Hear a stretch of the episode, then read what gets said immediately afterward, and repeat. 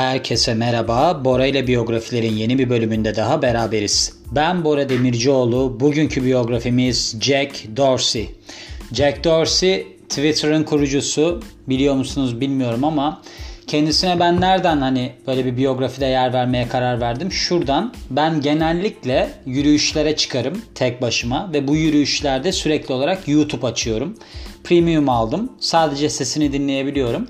Orada da ne hikmetse sürekli olarak ben ne dinlersem dinleyeyim bir şekilde Okan Bayülgen'in programına çıkıyor. Ben de artık hani yürüyordum. O zaman da yağmur yağıyordu. Cebimden de çıkarmadım. Okan Bayülgen şöyle bir şeyden bahsediyordu. Yani diyordu bu teknolojide filan çok başarılı olan insanların çok garip garip hareketleri var. Mesela diyordu Twitter'ın kurucusu sabah kalkıyormuş saat 5.30'da meditasyon yapıyormuş. Ondan sonra koşuya çıkıyormuş filan. Ben de dinledikten sonra dedim ki e yani bunda anormal olan ne var? Hani adam kalkıp sabah 5.30'da meditasyon yaparsa bu şey kötü bir şey mi hani? Yani onun için dedim ki Allah Allah ne var ki bunda? Ben bir araştırayım. Hani acaba dedim ben çok dikkatimi vererek dinlemedim açıkçası. Herhalde dedim bir bölümünü duydum. Dediğim gibi yağmur yağıyordu bakamadım da. Sonra bugün böyle bir bakayım diye başlayan maceram saat kaçta başladı bu maceram? 11'de saat şu anda 2'ye 10 geçiyor. Konu konuyu açtı diyelim. Bir biyografi öbürüne savurdu beni. Oradan başka Business Insider'a gittim. The Famous People'a gittim. Biography.com'a gittim. Oradan efendim Interesting Facts'e gittim falan filan bir sürü şeye gittim. Böylece güzel bir Jack Dorsey biyografisi çıktı. Sizlerle paylaşıyorum. Amerikalı web geliştiricisi, web developer olarak geçiyor ve 19 Kasım 1976 yılında doğmuş. Yani buradan ne çıkarıyoruz? Akrep burcu. Ne özelliği var yani Akrep burcu olmasının? Benimle aynı burç. Hiçbir yerimiz benzemiyor ama. Ben bu biyografiyi çevirirken dedim ki bu arada dedim senin kafan gerçekten de çalışmıyor galiba. Çünkü bu adam bir sürü ödüller bilmem neler almış ve sen hiçbir şey yapamamışsın. Şöyle düşünüyorum ben her zaman kendimi şöyle kıyaslarım. Mesela bu adam 19 Kasım 1976 doğumlu ya. Diyorum ki bu arada sen 83 doğumlusun. Yani senden zaten 7 yaş büyük. Sonrasında biyografiyi çevirirken şunu görmeyeyim mi ben? 2008 yılında MIT Technology Review, Review kendisine 35 yaşından önce büyük başarı ve prestij kazanmış dünya çapında 35 yenilikçi listesine eklemiş. Yani 2008 yılında ne olmuş? Bundan 12-13 yıl önce yani 76 değil 89 benden 6 yaş küçükken böyle bir başarıya imza atmış. Yani üzüldüm tabii ama yapacak bir şey yok. Üstün zekaya sahip olduğuna dair göstergeler daha 13 yaşındayken ortaya çıkıyor. Bu burada 13 yaşında denilmiş. Başka bir yerde 15 yaşında denilmiş. Taksi şoförleri için bir rotalama yazılımı yapmış. O bölgedeki de çoğu taksi şoförü halen bunu kullanıyor. Böyle şeye çok takıkmış. Çünkü kendisi babasının işi gereği gereğiyle mi diyeyim? Evet. Gereğiyle sürekli olarak böyle bir hani dolaşıyormuş. Eyalet eyalet mi dolaşıyor artık orada ne denilir ona bilmiyorum ama il il diyemeyeceğim yani. Ve haritalara takıntılı hale gelmiş. Sürekli bir haritalarla ilgili bir şeyler yapmak istiyormuş. O yüzden de böyle şeylere çok ilgisi var. Mesela şimdi ilerisinde anlatacağım size. Bununla ilgili bir şirket bile kuruyor. Şimdi hani bilgisayar teknolojisindeki büyük isimler vardır ya. Hani nasıldır mesela Steve Jobs olabilir bununla ilgili. Mark Zuckerberg olabilir. Bu kişilerin ortak özellikleri ne? Bunlar üniversiteye devam etmiyorlar. Üniversiteyi bırakıyorlar. Jack Dorsey de üniversiteyi bırakıyor. Şimdi bizim Türkiye'de de şöyle bir anlayış oluyor. Mesela adam atıyorum bilmem ne üniversitesi hani şimdi isim vermeyeyim böyle bir aşağılamak gibi olmasın ama düşük puanlı bir üniversitenin atıyorum işletme bölümünü bir türlü bitiremiyor.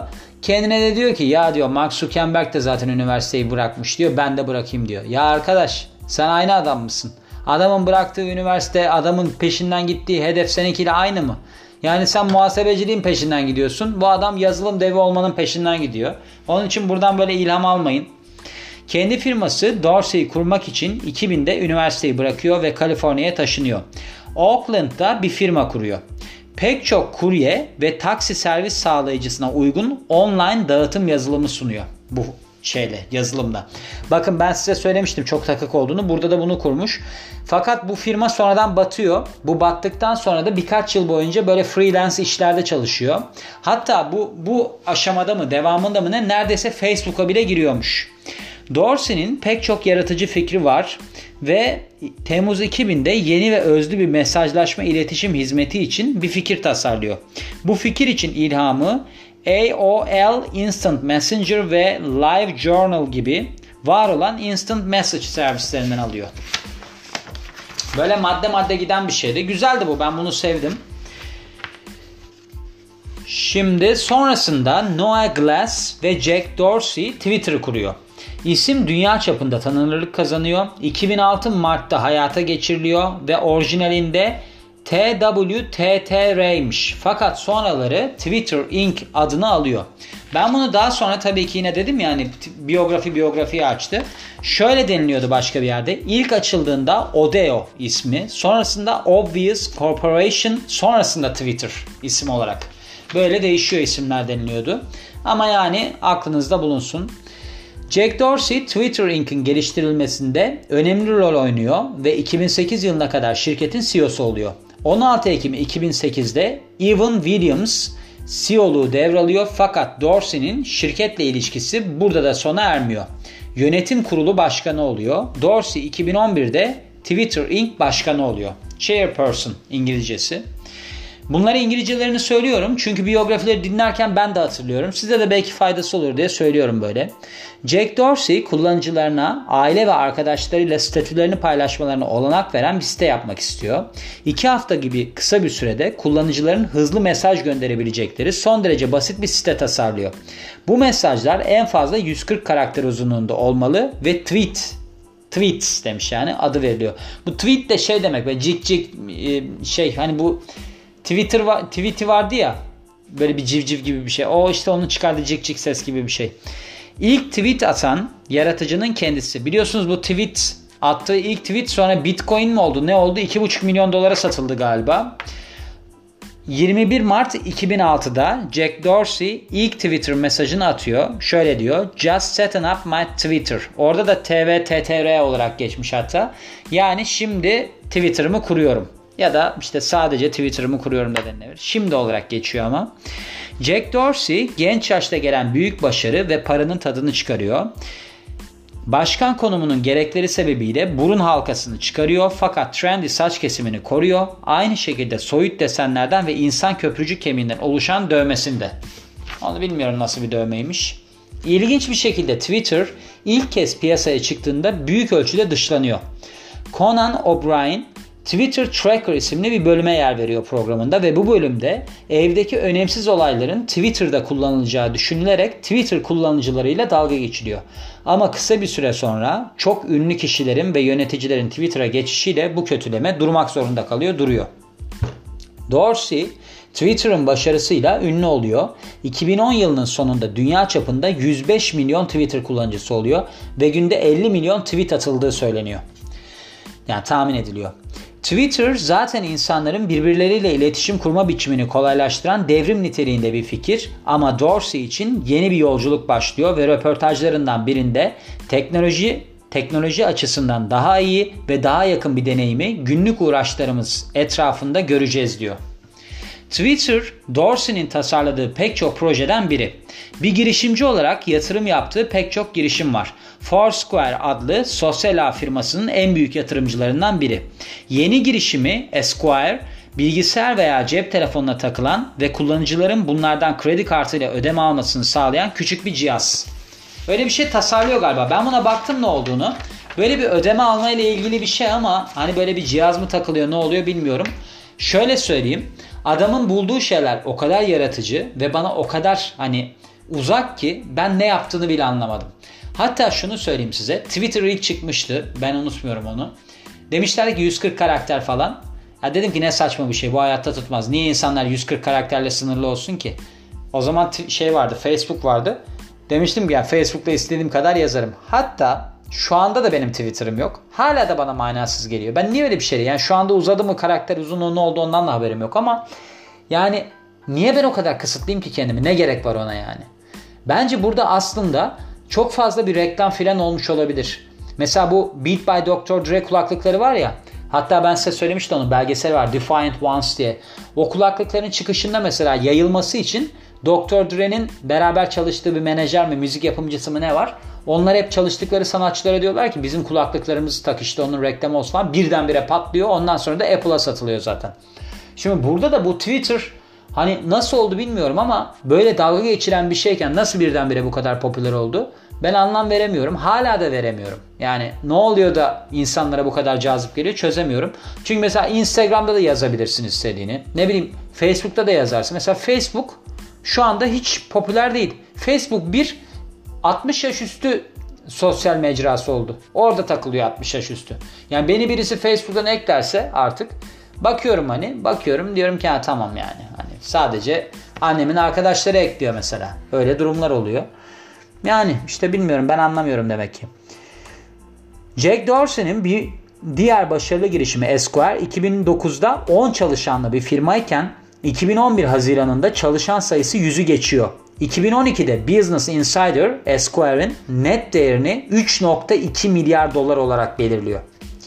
Jack Dorsey Twitter'ın en çok kullanılan site olacağını öngörüyor ve popülaritesine rağmen sıkı çalışmaya devam ediyor. Dorsey'nin Twitter için top stratejisi yani kafa stratejisi diyelim para kazanmaktan çok görüntülenmeye açık olduğu süreyi iyileştirmekmiş ilk başta. Buna uptime deniliyor. Yani böyle bir çevrimi var. Bunun herhalde bilgisayar dilinde başka bir karşılığı var. Bu Twitter uygulaması 2008'den sonra para kazanmaya başlamış. Yani 2 sene boyunca aslında böyle bir şeyle uğraşmış. Bu uptime ile uğraşmış. Görüntülenmeye açık olduğu süreymiş. Çocukken Dorsey TV yerine kitapları tercih eden bir çocuk ve en sevdiği tür kitaplar, en sevdiği kitap türü romanlar. Bir röportajında şöyle demiş. O kadar çok severdim ki kitap okumayı futbol maçı izlemeye giderken bile kitaplarımı yanıma alırdım. Şöyle zaten kendisi mesela lisedeyken falan kekeme. Kekeme olduğu için çok da çekingen bir öğrenci. Bunu aşmak için çok uğraşıyor. Yani adamın geçmişinde böyle sorunları da var. Jack Dorsey şehirlerin ve mimarinin büyük hayranı yani bu şehirlerin mimarisinin büyük hayranı bir röportajında en sevdiği aktivitenin kentsel alanlarda dolaşmak olduğunu söylüyor. Sıkça New York ve San Francisco sokaklarında dolaşıyor. Ya bu adam böyle kafasına göre dolaşıyor mu acaba? Çok merak ediyorum. Kaçırılır bu ya. Yani birisi kaçırır bu adamı. Hatta bu galiba Black Mirror'ın bir bölümünde böyle bir adam var. Yani bu adamdan bahsedilmiyor tabii ki de. Böyle birini kaçırıyor sonra bu adamla buluşuyor. Bu adam meditasyon yapan filan birisi. Ben şimdi bunu çevirdikten sonra anladım. Oradaki adam Jack Dorsey. Orada da galiba şeydi hikayesi. Kızı ölen bir anne kızın hesabına girmek istiyor ama giremiyor muydu neydi? Orada böyle bir adam vardı. Muhtemelen bu adamı orada yapmışlar. Onu onu anlatıyordu yani oradaki adam.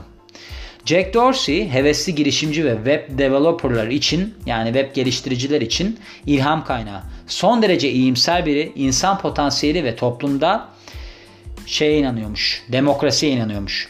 Söylediğine göre tüm girişimlerindeki amaç aynı.